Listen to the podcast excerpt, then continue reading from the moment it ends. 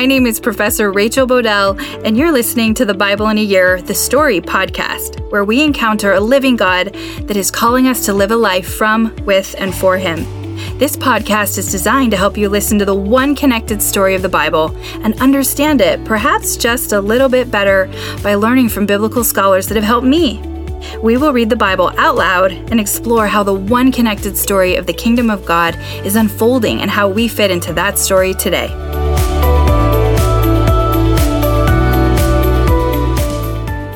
This is day 101, and I'm reading from the NIV version of the Bible, 1 Samuel 11 to 12, and Psalm 55. 1 Samuel 11. Nahash the Ammonite went up and besieged Jabesh Gilead. And all the men of Jabesh said to him, Make a treaty with us, and we will be subject to you. But Nahash the Ammonite replied, I will make a treaty with you only on the condition that I gouge out the right eye of every one of you, and so bring disgrace on all Israel. The elders of Jabesh said to him, Give us seven days so we can send messengers throughout Israel. If no one comes to rescue us, we will surrender to you. When the messengers came to Gibeah of Saul and reported these terms to the people, they all wept aloud. Just then Saul was returning from the fields, behind his oxen, and he asked, What is wrong with everyone? Why are they weeping? Then they repeated to him what the men of Jabesh had said. When Saul heard these words, the Spirit of God came powerfully upon him, and he burned with anger. He took a pair of oxen, cut them into pieces, and sent the pieces by messenger throughout Israel, proclaiming, This is what will be done to the oxen of anyone who does not follow Saul and Samuel. Then the terror of the Lord fell on all the people, and they came out together as one. When Saul mustered them at Bezek, the men of Israel numbered 300,000 and those of Judah 30,000. They told the messengers who had come, Say to the men of Jabesh Gilead, By the time the sun is hot, tomorrow you will be rescued. When the messengers went and reported this to the men of Jabesh, they were elated. They said to the Ammonites, Tomorrow we will surrender to you, and you can do uh, to us whatever you like. The next day, Saul separated his men into three divisions. During the last watch of the night, they broke into the camp of the Ammonites and slaughtered them until the heat of the day. Those who survived were scattered, so that no two of them were left together. The people then said to Samuel, Who was it that attacked? Shall Saul reign over us? Turn these men over to us so that we may put them to death. But Saul said, No one will be put to death today, for this day the Lord has rescued Israel. Then Samuel said to the people, Come, let us go to Gilgal, and there renew the kingship. So all the people went to Gilgal and made Saul king in the presence of the Lord. There they sacrificed fellowship offerings before the Lord, and Saul and all the Israelites held a great celebration. Samuel said to all Israel, I have listened to everything you said to me and have set a king over you. Now you have a king as your leader. As for me, I am old and gray, and my sons are here with you. I have been your leader from my youth until this day. Here I stand. Testify against me in the presence of the Lord and his anointed. Whose ox have I taken? Whose donkey have I taken? Whom have I cheated? Whom have I oppressed? From whose hand have I accepted a bribe to make me shut my eyes? If I have done any of these things, I will make it right. You have not cheated or oppressed us, they replied. You have not taken anything from anyone's hand. Samuel said to them, The Lord is witness against you, and also his anointed is witness this day, that you have not found anything in my hand. He is witness, they said. Then Samuel said to the people, It is the Lord who appointed Moses and Aaron and brought our ancestors up out of Egypt. Now then, stand here because I am going to confront you with evidence before the Lord as to all the righteous acts performed by the Lord for you and your ancestors. After Jacob entered Egypt, they cried to the Lord for help, and the Lord sent Moses and Aaron, whom brought your ancestors out of Egypt and settled them in this place. But they forgot the Lord their God, so he sold them into the hand of Sisera, the commander of the army of Hazor, and into the hands of the Philistines and the king of Moab, who fought against them. They cried out to the Lord and said, We have sinned, we have forsaken the Lord, and served the Baals and the Ashtoreths. But now deliver us from the hand of our enemies, and we will serve you.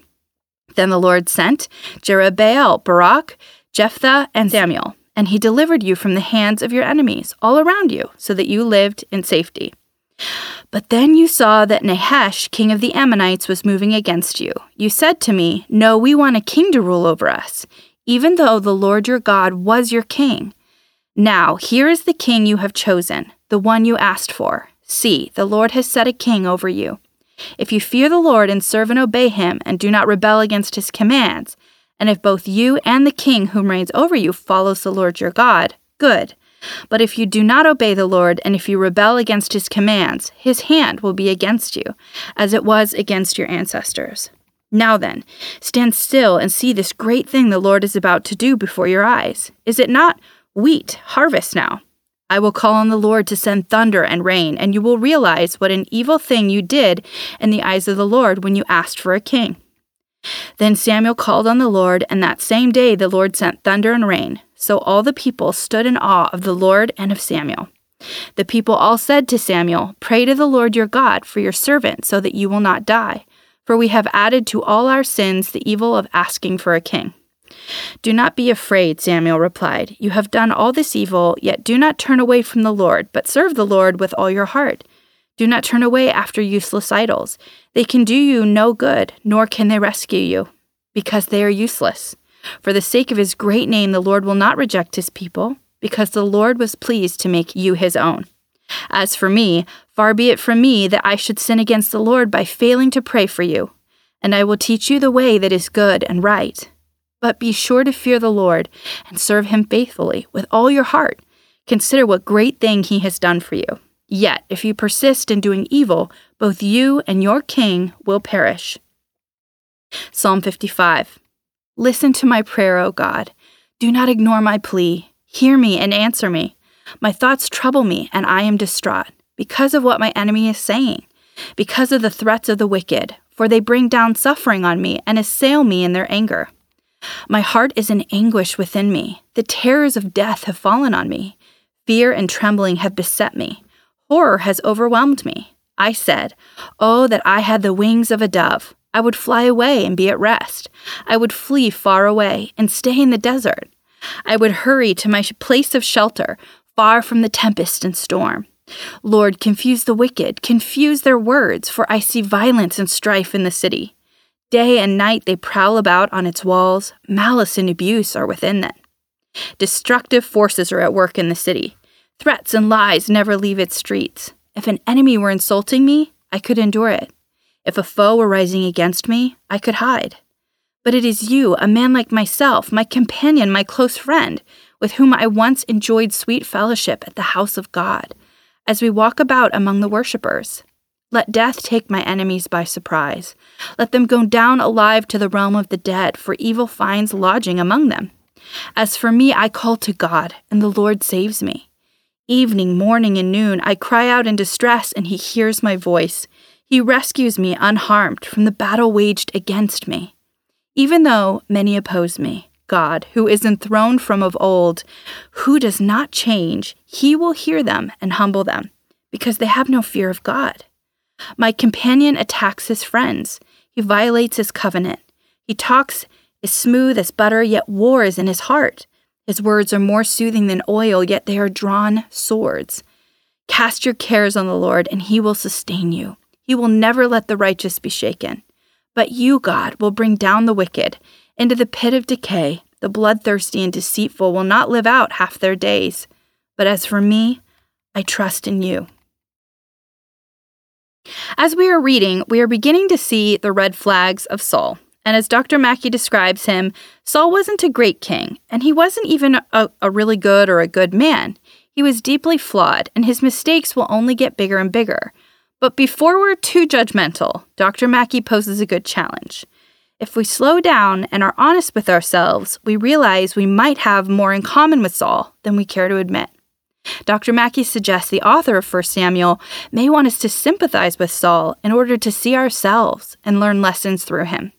One of the main root causes of Saul's character flaws seemed to be his self exaltation, and at the same time, his self deception, his total lack of self awareness, and subsequent sober judgment.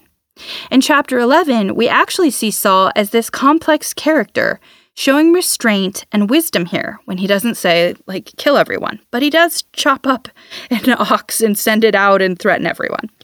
Then in chapter 12, we learn something important from Samuel's speech. In the past, the people called upon the Lord, and God sent a deliverer. But this time, the people didn't call upon the Lord. They called upon Samuel to give them a king. And Father Mike Schmitz's view, God wants to be the king and send, have representative leaders, and for us to trust in him to send that leader. But the people seem to be saying they just want a king to lead and deliver them, as in a human one. God seems disappointed, but allows it or tolerates it. Maybe because he gave them, his people, a portion of his authority and control, and he wants his people to yield it to him and bear his name, not force them into his will. So here we see that God has empowered this king.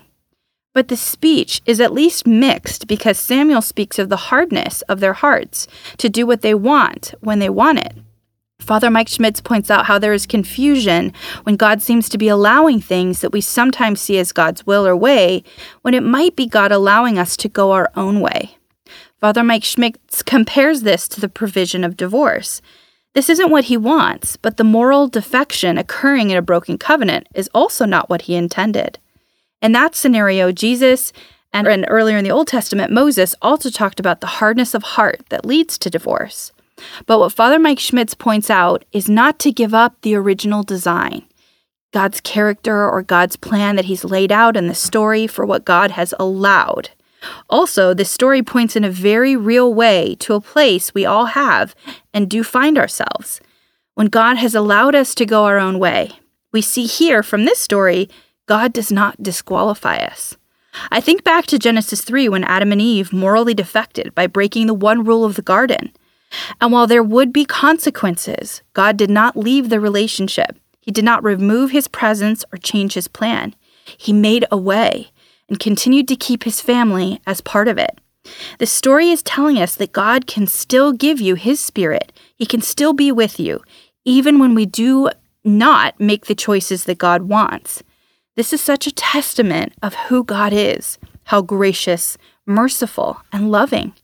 But notice, as Father Mike Schmitz points out, God wants to move forward. But also notice the plan doesn't change. We must be faithful and obey Him, or it will end in disaster. Our call, even if and when God has made an accommodation, is to go and sin no more. We come as we are, but we come for God's plan, His grace, His healing, His transformation of our hearts from hard to soft. This is such a powerful and convicting message for me. I hope it is for you too. What a gracious God and what a powerful reminder. Rejecting God as God may be allowed. Remember again the Garden of Eden. We chose the tree of knowledge instead of the tree of life. It had a crippling effect, but God still loved us, still remained present in relationship, in the story, in the mission, in the covenant. But there is so much at stake. I think to myself, heed the warning, heed the message. Even if and when God allows something, it doesn't mean it leads to flourishing and the outcome He wanted and designed. If we are not in obedience and we are making our own way, He remains because He loves us and He is offering a way out and a way back to Him. Let's always take His hand and let's be reminded not to let go of it for something new or shiny or desirable that we know is outside of His will and ways. It will hurt us, it will hurt God, and it will hurt others. For me, the lesson is stay, and if and when lost, the lesson is return. Rest, abide, remember, remember, remember, and obey, and be a part of the restorative and redemptive story that He's designed and called us into. Here it is said differently. The message for me is this Someone who is willing tries to control the how and when, but someone who allows loosens the grip and trusts. So God is allowing and not willing, but we are willing and not allowing. Yet the God of creation seems to have given us a portion of power and control in Genesis 1:26 and 28 and asked us to yield it to him and allow him in trust to lead the way in his timeline.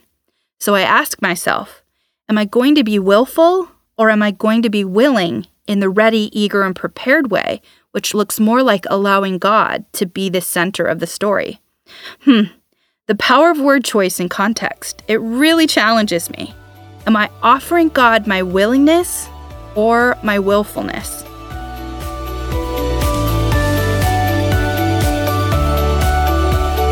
Pray for me, I'm praying for you. My prayer is this, found in Philippians 1 9 through 11 that your love may abound more and more in knowledge and depth of insight, so that you may be able to discern what is best and may be pure and blameless for the day of Christ, filled with the fruit of righteousness that comes through Jesus Christ, for the glory and praise of God. What is this fruit? It is love, joy, peace, patience, kindness, goodness, faithfulness, gentleness, and self control. Against such things there is no law. Galatians 5 22 through 24. See you tomorrow.